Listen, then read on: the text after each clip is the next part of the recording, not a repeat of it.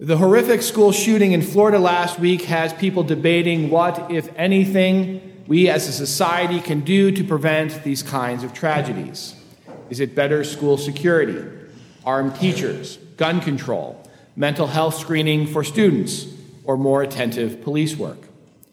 Each proposal has its backers, all suggesting that unless we do whatever that proposal is, then we are sacrificing our children to further slaughter.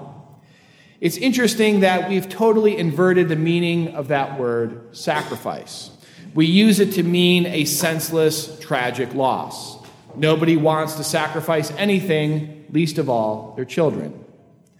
But sacrifice in the Christian sense is not about losing something.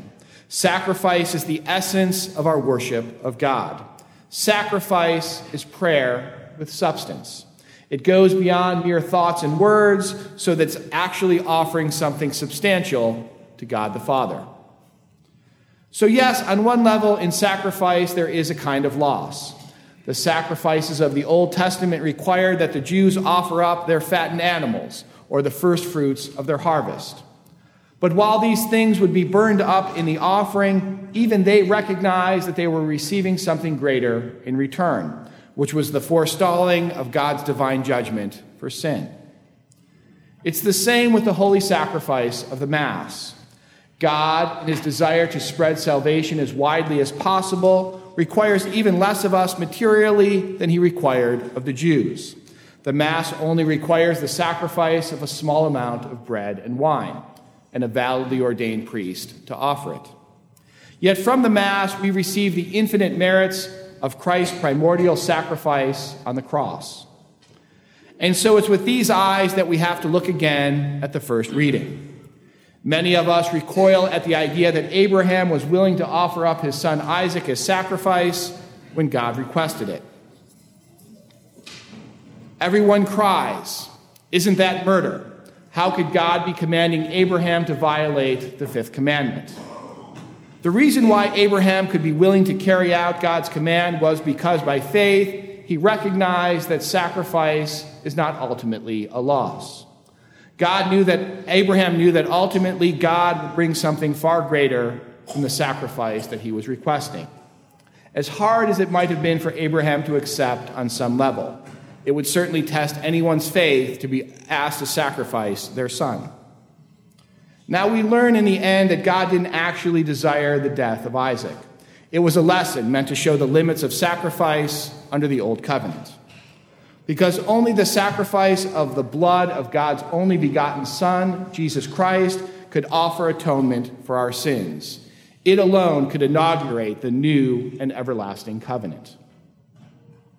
To understand the unique salvific quality of Christ's precious blood shed for us on the cross, we have to understand something about the Jewish theory of sacrifice. In Judaism, the shedding of blood was the essential aspect of sacrifice. It's true that there were sacrifices of crops and other types of unbloody offerings that were made at times, but the highest form of sacrifice was blood. We see this in the account of Abraham preparing to sacrifice Isaac. Abraham built an altar and arranged wood on it. This was so Isaac's body could be burnt, because our Lord said, You shall offer him up as a holocaust, which means a burnt offering. Animals, however, not, were not burned while they were still alive. There was always a ceremonial killing of the animal first by the cutting of their throat and the, spl- the sprinkling of their blood on the ground. This is something that kosher butchers do even today. This is why the reading points out that Abraham was about to take a knife to Isaac when the Lord implored him to stop. A true sacrifice of Isaac required the shedding of his blood, not mere burning. Because blood represents the life force of a person or an animal. To offer life itself as a sacrifice is the highest worship that we can give to God. This is why Jews were prohibited from consuming blood, because it would be taking for them, themselves something that could only be offered to God. And this is why the holy sacrifice of the Mass is the representation, not representation, but representation of the holy sacrifice or the sacrifice that Christ offered on the cross, where his precious blood was shed for the salvation of all. And this is why in the Mass we offer the precious blood of Christ in the chalice to the Father for mercy. By God's grace, the Mass is for us an unbloody representation because God, in His grace, allows for Christ's blood to be present to us in the unassuming forms of bread and wine, which we do not just offer, but also receive back in communion for the sake of our salvation. But the sacrifice of the new covenant is not only present in the Mass, because the graces that flow from the Eucharistic sacrifice offered by the ordained priest, all believers become priests capable of making sacrifices to God in their own lives.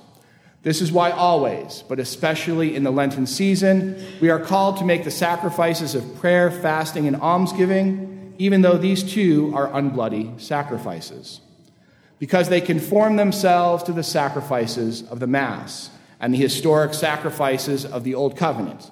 When we, when we remember that the essence of sacrifice is blood, because blood is the life force or essence of the person. Our works of prayer, fasting, and almsgiving must be truly life offerings. They have to constitute a substantial expenditure of our life force that God gives to us in His mercy. Our Lenten disciplines can't just be little things that we do here and there in occasional moments of piety. Our Lenten offerings must be offerings in spirit and in truth. Although unbloody, hopefully, they must constitute the true pouring out of our lives in love, sacrifice, and obedience to God. In the name of the Father, and of the Son, and of the Holy Spirit.